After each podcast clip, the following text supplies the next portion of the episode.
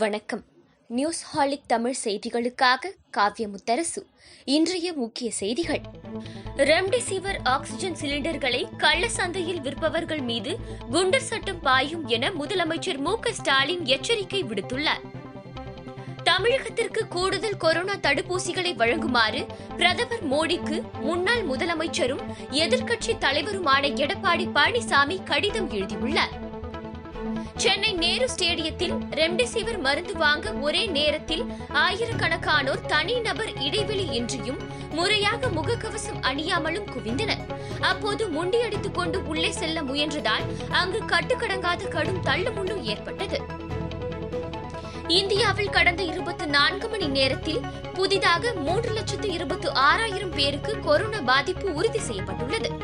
நாடு முழுவதும் கொரோனா பாதிப்புடன் 36,73,802 பேர் சிகிச்சை பெற்று வரும் நிலையில் இதுவரை 18,04,57,579 பேருக்கு தடுப்பூசி போடப்பட்டுள்ளது. சென்னையில் உள்ள தனியார் மருத்துவமனைகளுக்கு தேவையான அளவு ஆக்ஸிஜன் உரிய நேரத்தில் கிடைக்காததால் புதிய நோயாளிகளை அனுமதிக்க முடியாத நிலை ஏற்பட்டுள்ளது. திருப்பெரும்புதூரில் ஆக்ஸிஜன் உற்பத்தி செய்யும் ஐனாக்ஸ் நிறுவனம் ஆக்ஸிஜன் முழுவதையும் அரசு மருத்துவமனைகளுக்கே வழங்கி வருவதாக சொல்லப்படுகிறது. இதனால் தனியார் தொழிற்சாலைகளில் இருந்து ஆக்ஸிஜன் கொண்டுவரும் நிலைக்கு தனியார் மருத்துவமனைகள் தள்ளப்பட்டுள்ளன. அவசர தேவைக்கு சிலிண்டர்களை உடனடியாக கொண்டு வந்தாலும் அதுவும் சில மணி நேரங்களில் தீர்ந்து போகும் நிலை உள்ளது. இதனால் புதிய நோயாளிகளை அனுமதிக்க முடியாத நிலை உள்ளது. தமிழக முதலமைச்சர் மு.க. ஸ்டாலின் நேற்று இரவு சென்னை டிஎம்எஸ் வளாகத்தில் செயல்பட்டு வரும் கட்டளை மையத்தை நேரில் பார்வையிட்டு ஆய்வு மேற்கொண்டார். இம்மையத்தின் மூலம் தனியார் மருத்துவமனைகளுக்கு தேவையான ஆக்ஸிஜன் ஏற்பாடு செய்வது மற்றும் பாதிக்கப்பட்ட நோயாளிகளுக்கு அரசு மற்றும் தனியார் மருத்துவமனைகளில் படுக்கை வசதிகளை ஏற்பாடு செய்வது ஆகிய நடவடிக்கைகள் குறித்து ஸ்டாலின் ஆய்வு மேற்கொண்டார். அப்போது வந்த தொலைபேசி அழைப்பை எடுத்த ஸ்டாலின் அதில் பேசிய வானகரத்தை சேர்ந்த பெண் ஒருவரின் கோரிக்கையை ஏற்று சென்னை ராஜீவ்காந்தி மருத்துவமனையில் சிகிச்சைக்கான படுக்கை வசதி வழங்க உத்தரவிட்டார்.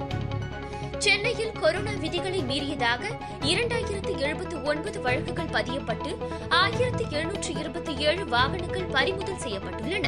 கொரோனா அச்சுறுத்தல் காரணமாக ஊரடங்கு கட்டுப்பாடுகள் கடுமையாக்கப்பட்டு விதிமுறைகளை மீறுபவர்கள் மீது நடவடிக்கை எடுக்கப்படும் என தெரிவிக்கப்பட்டுள்ளது. நடிகர் அஜித் திரைப்பட கலைஞர்களுக்காக 10 லட்சம் ரூபாய் நிதியுதவி வழங்கியுள்ளதாக தென்னிந்திய திரைப்பட தொழிலாளர் சம்மேளனத்தின் தலைவர் ஆர் கே செல்வமணி தெரிவித்துள்ளார்.